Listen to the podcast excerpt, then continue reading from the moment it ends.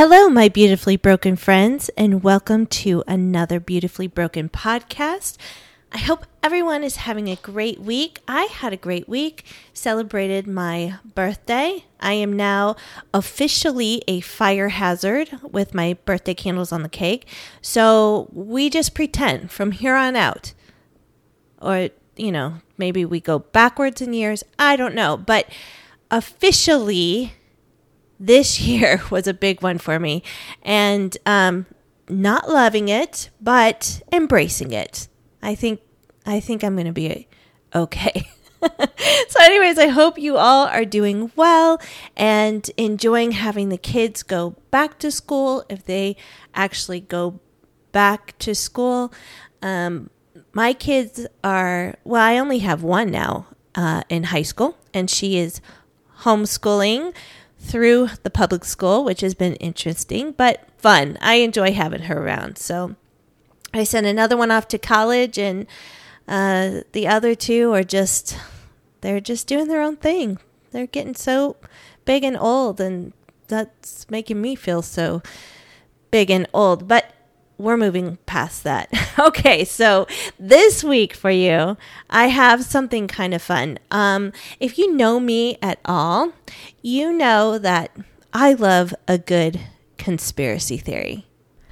So if you are around me and you are a conspiracy theorist, I would love nothing more than to sit and talk about your conspiracy theories and my I'm not saying that I believe in every conspiracy theory, but let me just tell you this. I don't know. It must be like my type of personality, but I trust no one.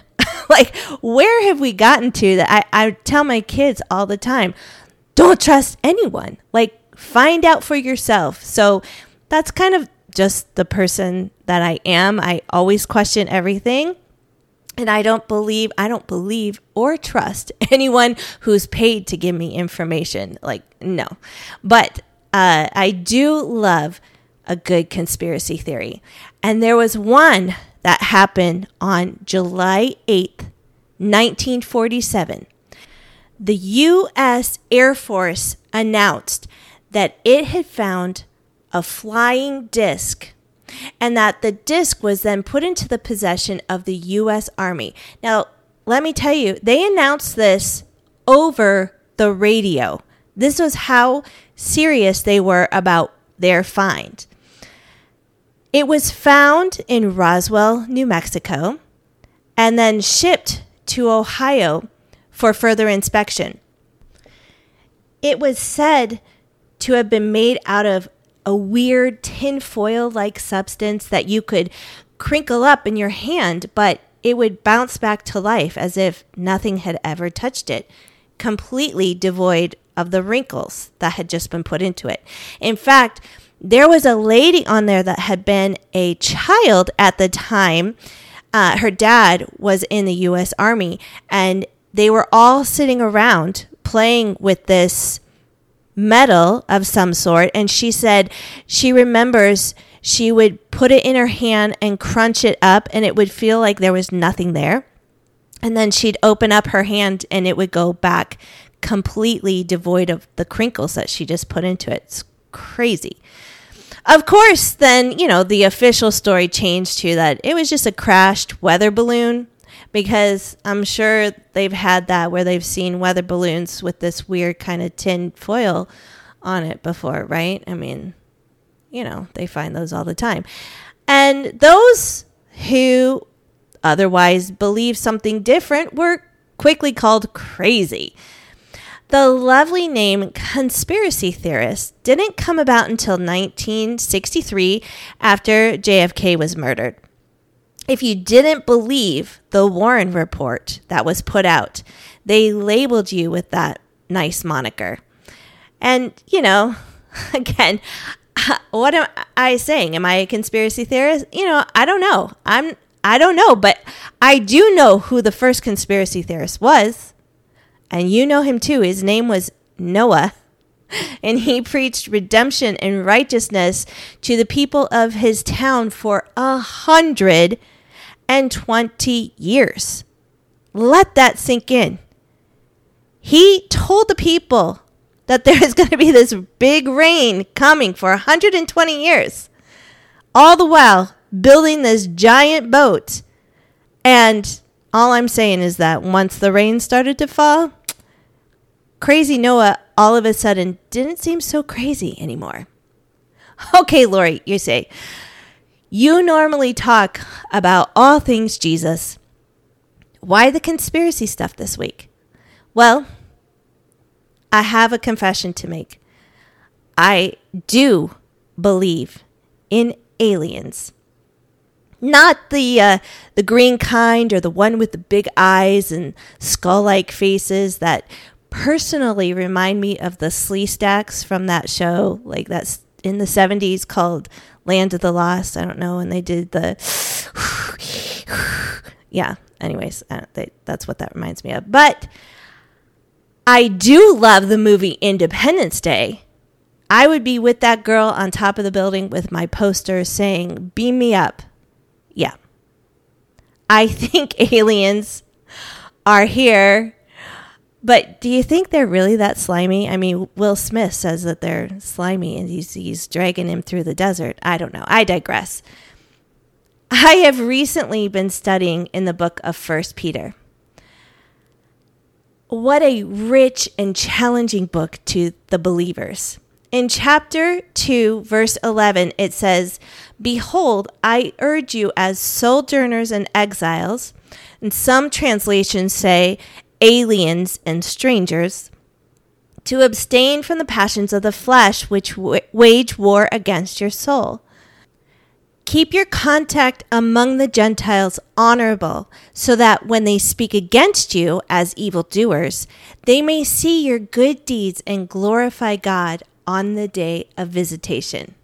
Okay, here's Lori's translation. Ready? I feel like Peter's saying to the believers, Hey guys, live righteous, godly lives, even though you're in a hostile environment. I know you live in a cancel culture where saying the wrong thing or believing the wrong things can get you shut out of polite society. But hey, this isn't your final destination. When you invited Christ into your life, you got citizenship to heaven. So remember, you're just passing through.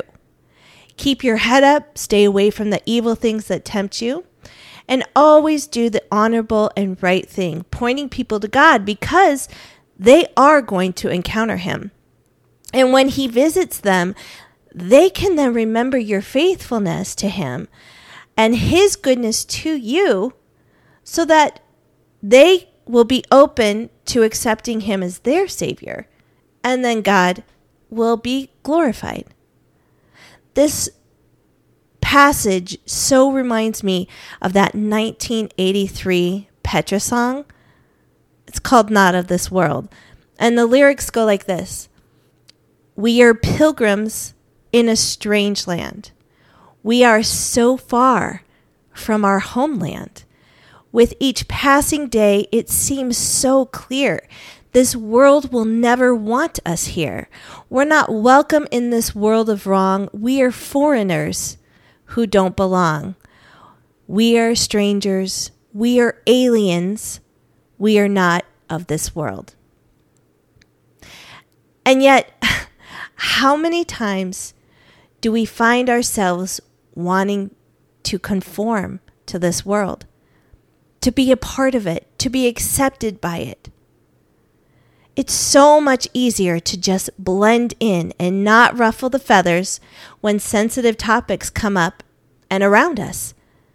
Just to smile and nod our heads, giving the appearance that we're accepting what society deems as good, knowing when God says, no, it's, it's wrong. Why do we hide what we believe? Because we're so scared to be seen as something different? I mean, in the days of Noah, it was crazy, off the hook, sinful. And yet, he still preached God to them, believing it was going to rain, even though they had been living in a substantial drought for 120 years.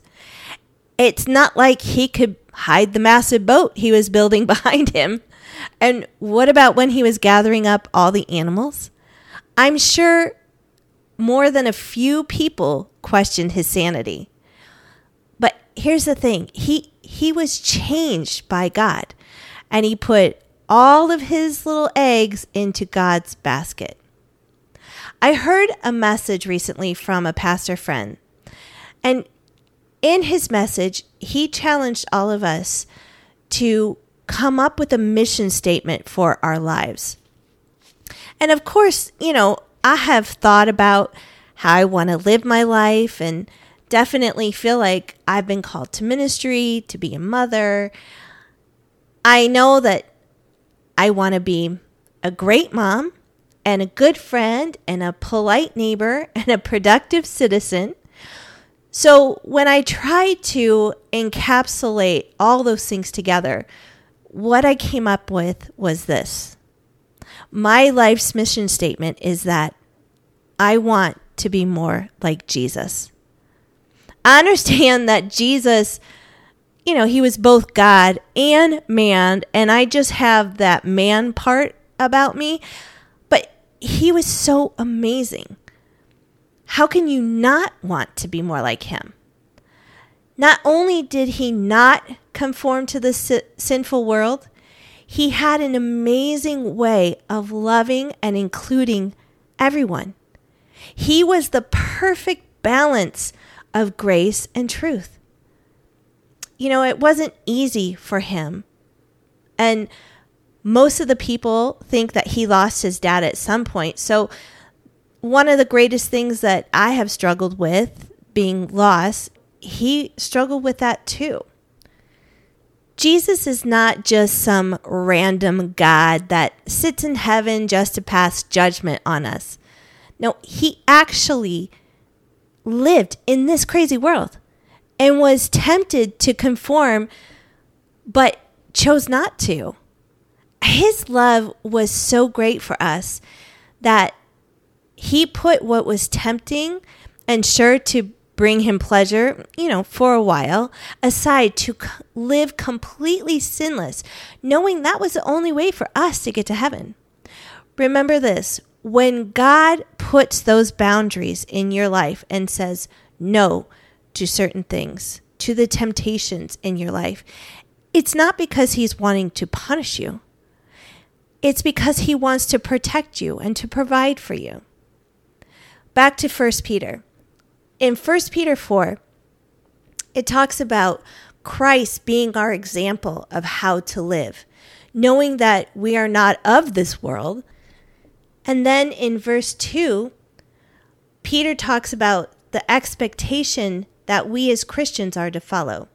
Verse 2 says, You won't spend the rest of your lives chasing your own desires, but you will be anxious to do the will of God. So here's the question to myself and you, my fellow aliens How anxious are we to do the will of God? okay. I mean, I just have to take a step back because when I really examine my life, you know, there are days when I'm more anxious than others. The temptation to be like those in the world and not of Christ is so tempting. But remember, we are no longer of this world. We're strangers. We're aliens. We're not of this world. I once heard this pastor use a great example. He had a large megachurch and he had a rope. And at the tip of the rope was a red dot.